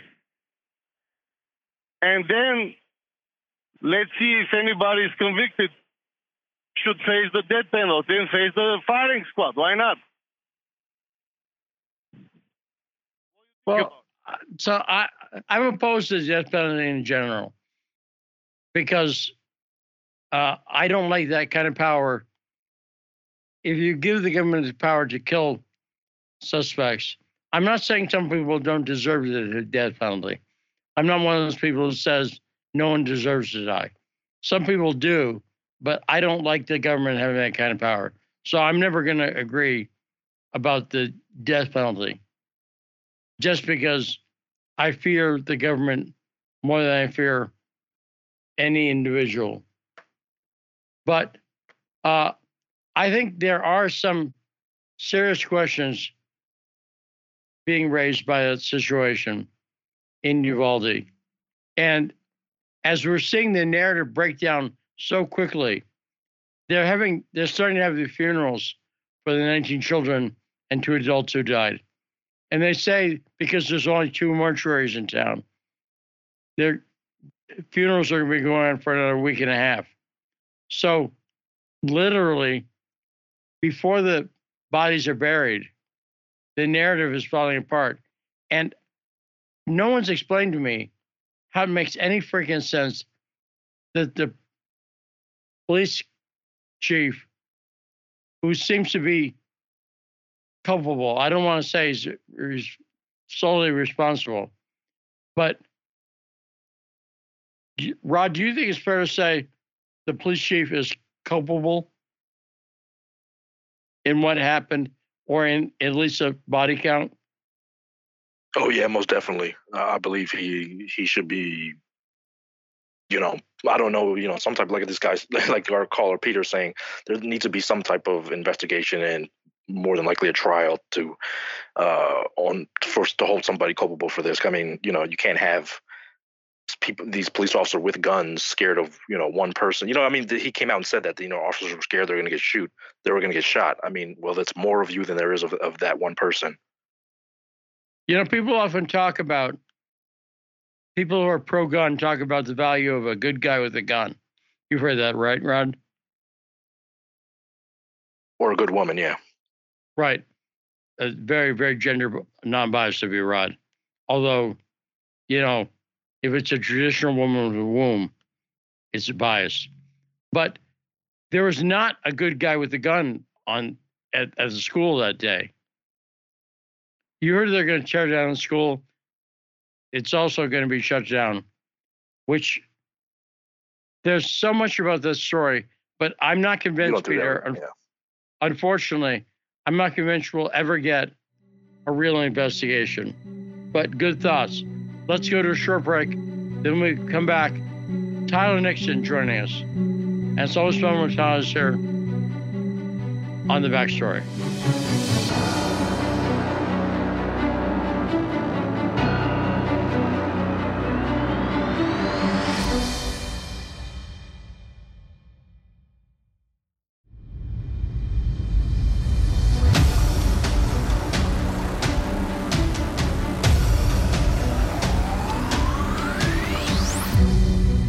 Are back on the backstory 105.5 FM, AM 1390 in Washington, D.C. We're joined now by our friend Tyler Nixon. Tyler Nixon, how you doing? Doing well. How about you, Lee? I'm Holding doing out. okay. Holding Thanks up. For, uh, yeah, barely, but you know, at my age, that's all I can hope for. So, Tyler, you've been around D.C. many, many years. Were you shocked at all that a DC jury could not get a conviction for Durham on a trial yesterday when the Durham investigation crashed and burned? Were you surprised a DC jury jury did not convict someone connected to the Democratic Party? Not in the slightest. And uh, frankly, I wasn't surprised either at the way the the court conducted the uh, the proceeding, which you know basically allowed a jury, uh, a number of jury members with clear conflicts of interest. Um, you know, and that could be for practical reasons because they know they're never going to get anybody who's impartial in a city that's uh, the, the, political town, the, the swamp, uh, the government swamp that has a, I guess, a 92%, I think, Democrat registration. And of, and of those, I mean, these aren't moderates by any stretch.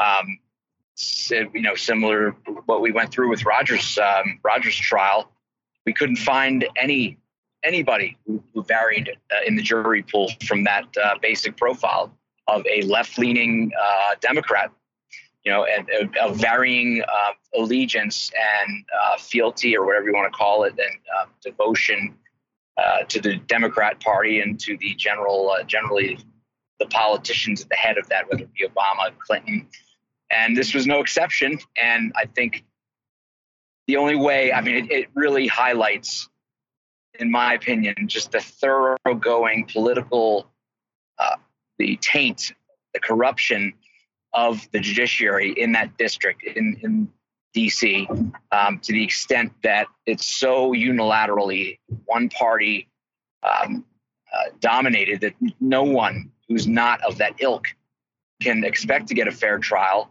And frankly, no one who's of that ilk would ever expect to be convicted and we saw this with the uh, you know the comments by the jury. I guess four women afterwards who just sort of poo-pooed the idea we have better things to be you know worried about than the FBI than someone lying to the FBI, possibly lying to the FBI.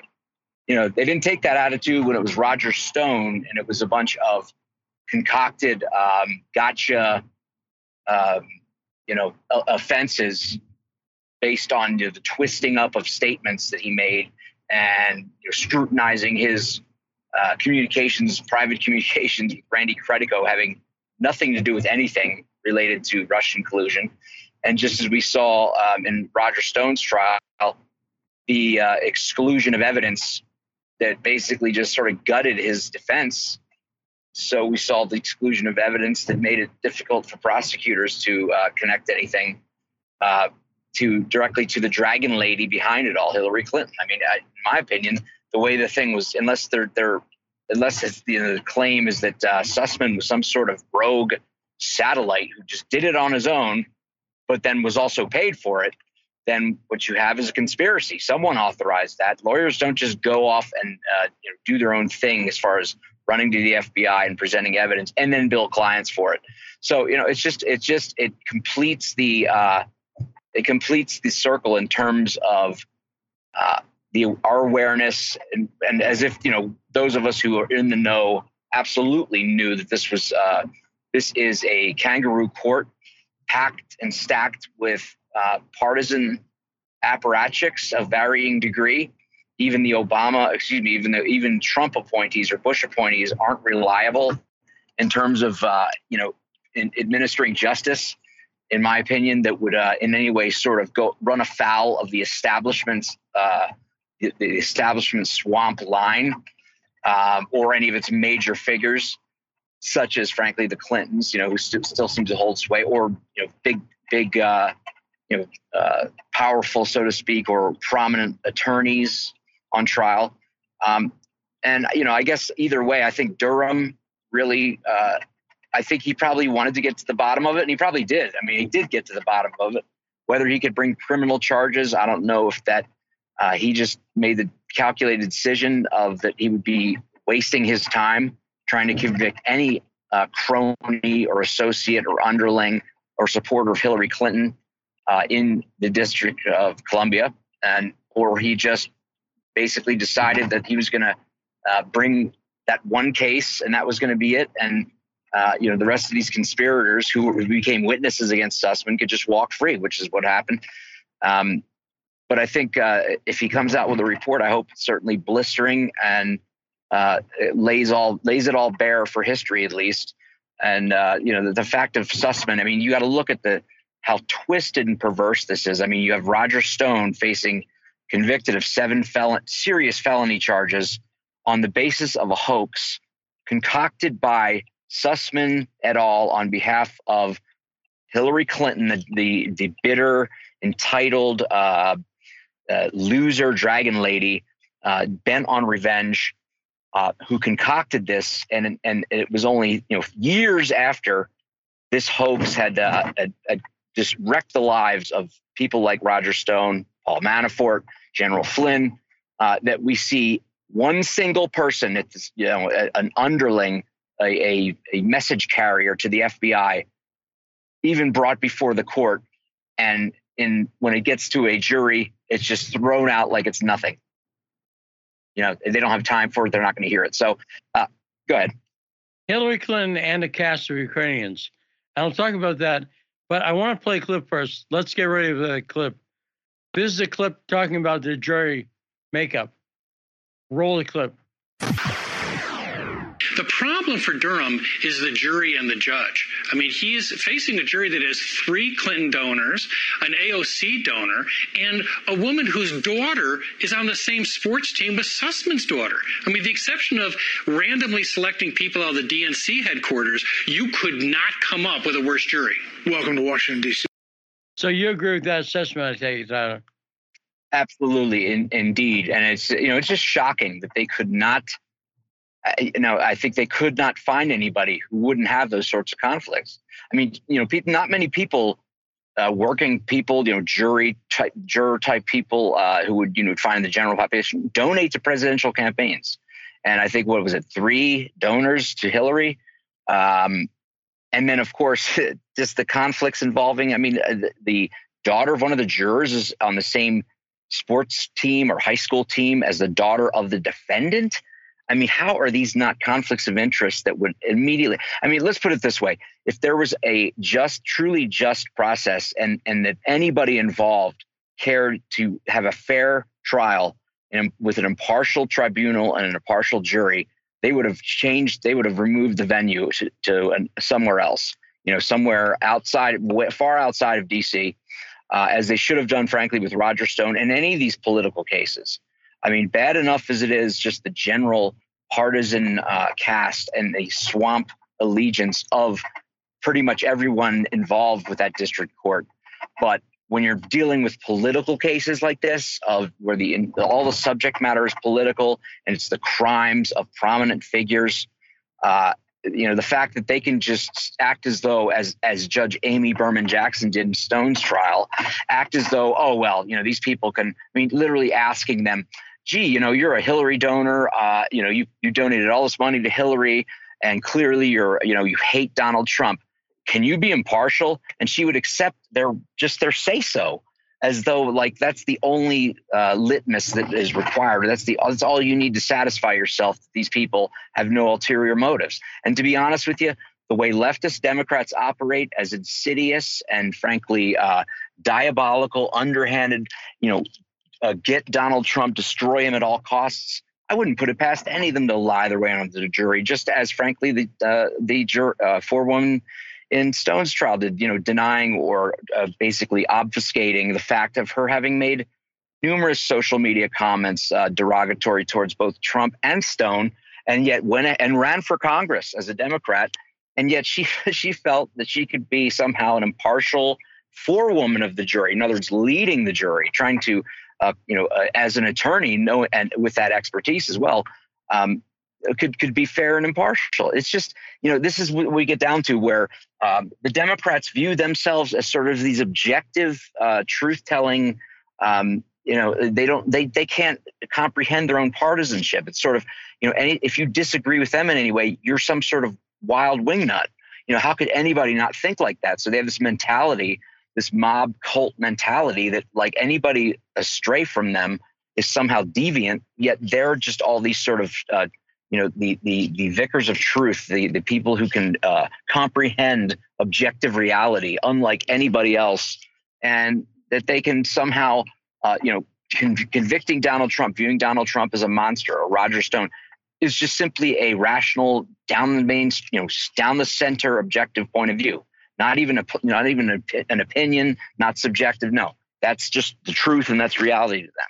And this is why we have such a disconnect where they just sort of can get away with all these sorts of conflicts of interest, all these sorts of uh, shenanigans, you know, anything goes, because they view themselves again as no matter what they do, they're sort of upholding uh, rationality, they're upholding, um, uh, you know, integrity. that anybody who opposes them must be somehow defective, must be somehow um, you know off off the rails, and uh, and frankly, the, the exact opposite is true. I mean, they are the ones who are completely demented, as we can see, um, and the fact that they're willing to have you know basically moral relativism as far as ethics, as far as justice, as far as civil rights and the rights of people on trial and and being subject to the awesome powers of the government to dispose of your life, liberty, and property by uh, dictate from on high, you know, from these uh, black robed bureaucrats.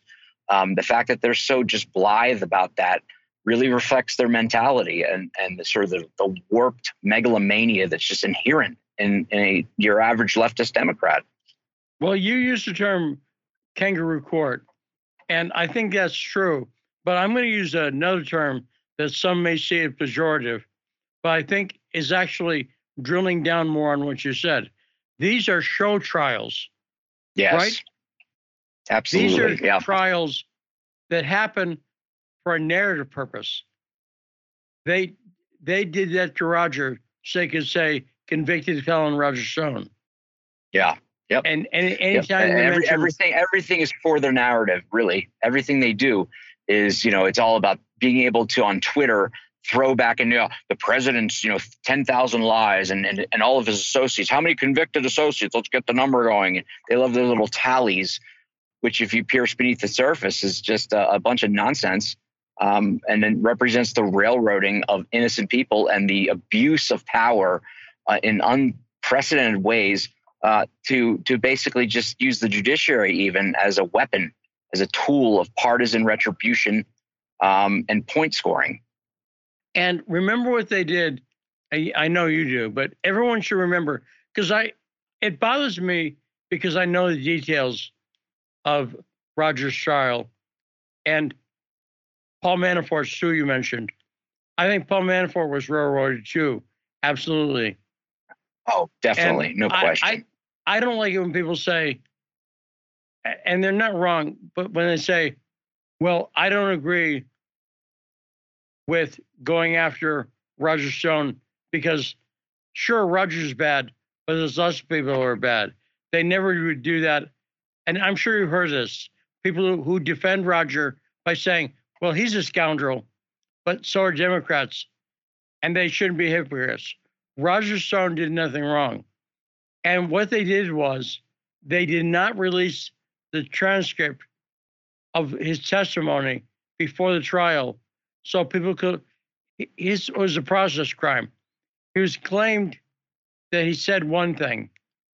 And I think the transcript, when it was eventually released, shows that he didn't. And that they twisted what he said.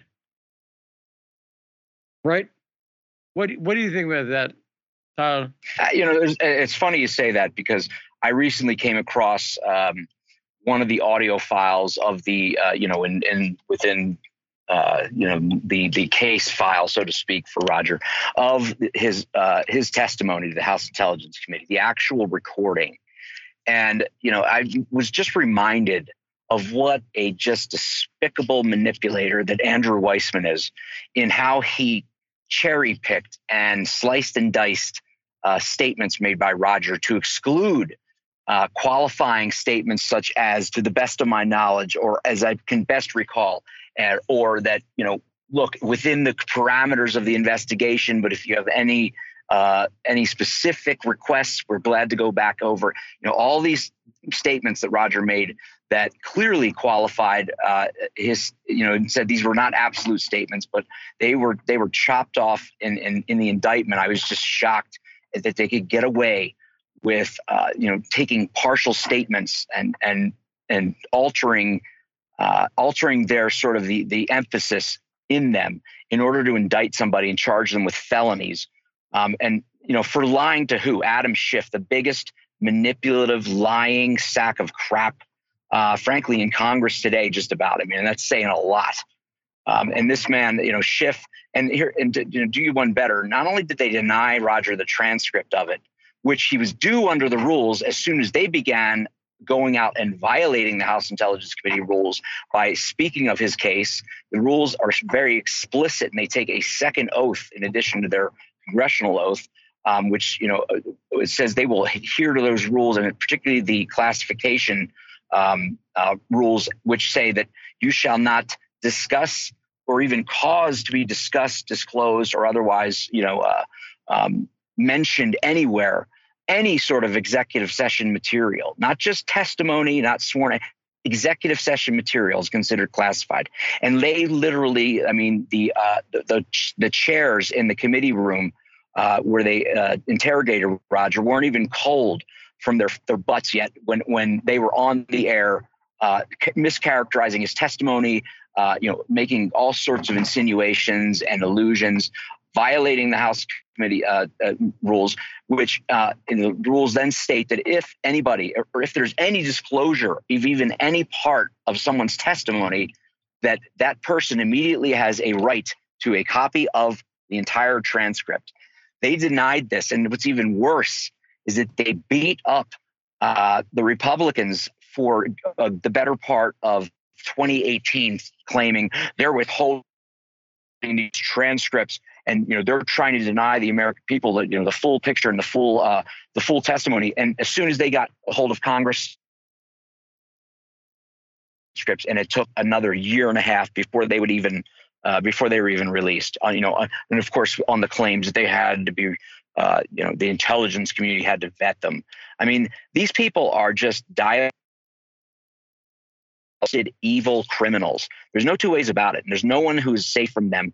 Uh, and and you know if you stand between them and power and their uh, their primacy and their control in any way whatsoever. And Tyler, I, I I'm trying to say this right, but I might not be perfect about it. So feel free to correct me if I'm wrong. One of the things that happened was that they were trying to say Roger Stone denied speaking with Randy Credico. That's what they said. And that's a lie. Roger Stone never denied speaking with Randy Credico. He denied speaking with Randy Credico about WikiLeaks taking material because he had nothing to do with WikiLeaks taking material.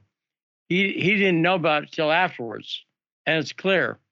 But they take the fact that he denied speaking with Credico about stealing material for WikiLeaks which he did. He never spoke to Randy Credico about that. And then they make it into, well, he denied speaking with Credico. And yeah, I'm I'm here, Tyler. And that's obvious.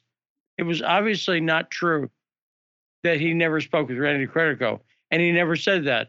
He denied having anything to do with the WikiLeaks getting material. Am I about right, Tyler?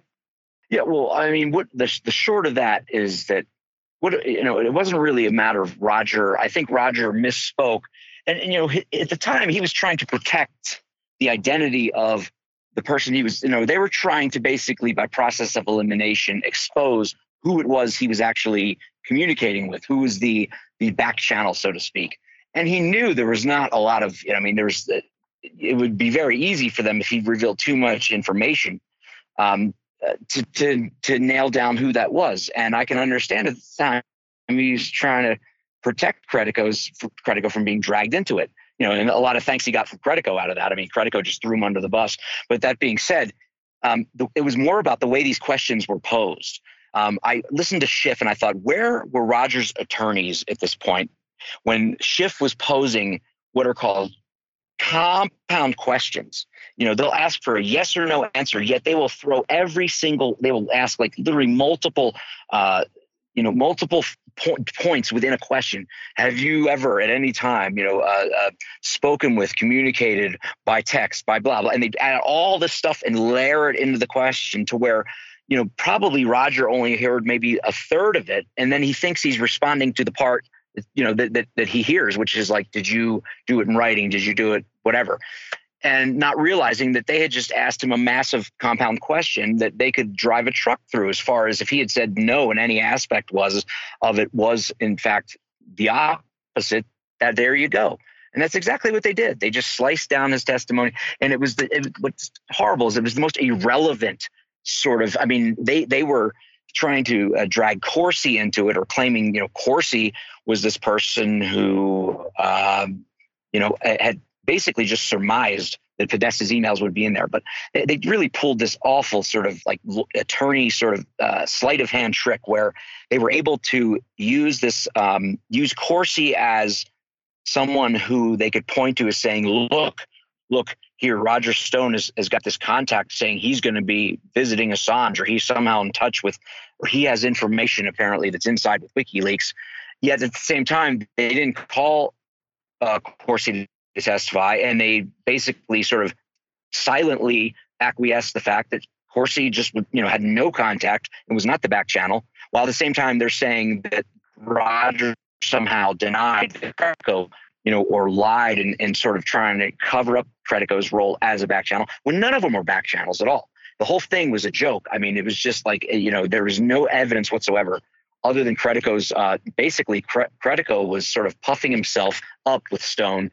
Um, and what's sad is that he led Roger to believe that he did have contacts and re- and good reason to believe, including living with uh, one of Assange's attorneys, that could verify uh, or validate what Assange was saying and then when the heat got on, frankly, and and Roger said, well, you know, whether he whether he took it further, you know, in turn just Credico's sort of like loose relationship and and and gossip that he had heard into a quote back channel. Um, Credico basically just denied it completely and threw Roger under the bus, and that was all these people needed to basically, you know, it was it was damned if he did. It's, it's he did alluding that you know Stone did have a uh, in line to Assange and was somehow colluding with Assange, who was some Russian agent, at the same time as saying that, you know, accepting the fact of Credico denying it and saying that Roger was lying about it. So, yeah, it was just the, the thing was, I mean, the, Roger Stone's and indictment is a masterpiece of manipulation and trickery. And you said it right there. The, the, the key to this is that the implication that Assange was working with a Russian agent and that taking that Russia hacked the material. They started from that premise and they never proved it. They just started that. And then they tried to tie Roger into that. That phony conspiracy theory. And that's why I saw Adam Schiff do. I was in the room when Adam Schiff oh, yeah. said Roger Stone was working basically, he implied and I think stated clearly that Roger was no, working no, and, with Russia. Yeah, go he ahead. And Jackie Speier and Jackie Speier did so. Same thing. Um, it was that March. He basically sketched out the outline of their the hoax of the fake accusations uh, on which they, you know, basically built lies over the next two years. Now, I think the good thing that comes out of these trials, including the failed Durham prosecution, where he was found not guilty yesterday. But I think the good thing that comes out of that, in these trials, a lot of good material comes out that then someone could take and put into a book or movie. And I think that's the best thing about these trials. They give you factual material that you can use to piece together the real truth. What do you think about that, Tyler? Yeah, well, I think that's definitely going to be the case with this uh, you know the Durham investigation because I mean it has to be sort of you know it's kind of hard to bring no charges at all and then issue a report a damning report.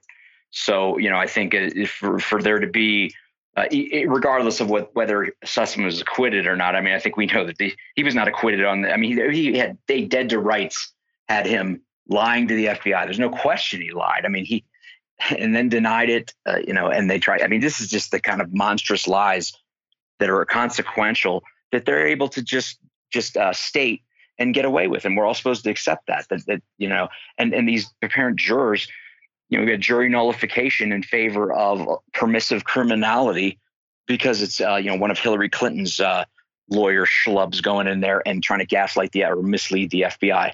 Yeah, because you know that if that now, was Tyler, anybody, Tyler, even, I know you'll be honest and blunt, so feel free to be honest and blunt. Did you ever think as low an opinion as you had of the Democrats, did you ever think the Democrats would be this dangerous? Be honest.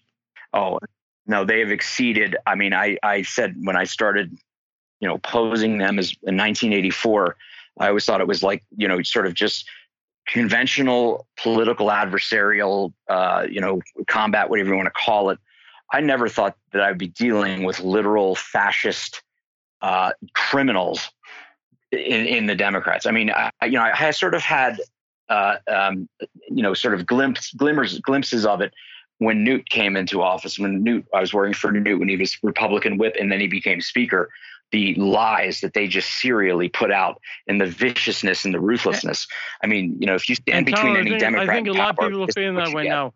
We're out of time, unfortunately. Yeah. But a great appearance by Tyler Nixon. Love having you on the show. Thanks for being on. Thanks to Addy Adds. Thank you. And thanks to all of our callers today. Great show. Although I said a lot of stupid stuff. Anytime you had a Sergei Lavrov pooping in the bed joke and Tulsi Gabbard dropping acid on a podcast, it's my kind of show. We'll be back tomorrow on The Backstory.